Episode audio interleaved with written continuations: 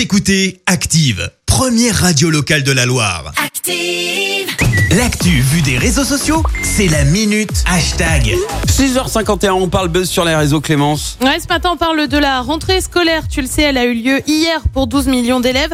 Alors non, on va pas parler des enfants qui parfois ont eu la gorge un peu serrée à l'idée de quitter les parents ou des parents qui ont aussi eu la gorge serrée à l'idée de laisser vrai. les enfants.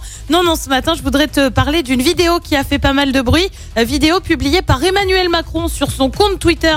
Bah pour justement souhaiter une belle rentrée aux enfants. Sauf que, sauf que, bah sauf que rapidement, il a eu un mot pour l'épidémie et a rappelé la vidéo de McFly et Carlito sur les gestes barrières. Alors face euh, au virus qui circule, je vous le rappelle, il y a les gestes barrières, la fameuse chanson de nos amis, McFly et Carlito. Alors bon, il te dit ça avec un petit sourire, mais surtout avec un cadre doré dans lequel tu as une photo des deux internautes. Comment te dire? C'est Ah. d'un kitsch, mais alors on fait pas Ah. mieux.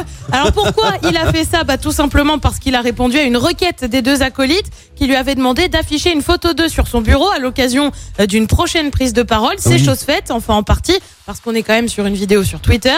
Mais si la vidéo a fait le buzz, c'est aussi parce que juste derrière ce trait d'humour, Emmanuel Macron a rendu hommage à Samuel Paty, tu sais, cet enseignant assassiné euh, pour avoir montré les caricatures de Mahomet en classe. C'était en octobre dernier. Et très rapidement, les réactions ont fusé. Euh, Je commente rarement la communication du président de la République, mais nous souhaiter une bonne rentrée avec un hommage à Samuel Paty tout en tenant le portrait euh, de McFly et Carlito dans ses mains. Je trouve ça monstrueux. Écrit par exemple Jean-Rémy Girard, le président du syndicat national des lycées et collèges, le SNALC.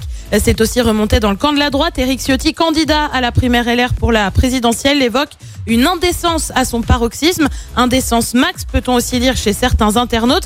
Bref, pour le dire clairement, c'est ce qu'on appelle un petit bad buzz. Ouais. En attendant, le tweet a lui été aimé près de 4000 fois et compte plus de 300 retweets. Les deux youtubeurs n'ont de leur côté pas réagi. Ah, c'est chaud en termes de communication en ce moment, euh, Manu.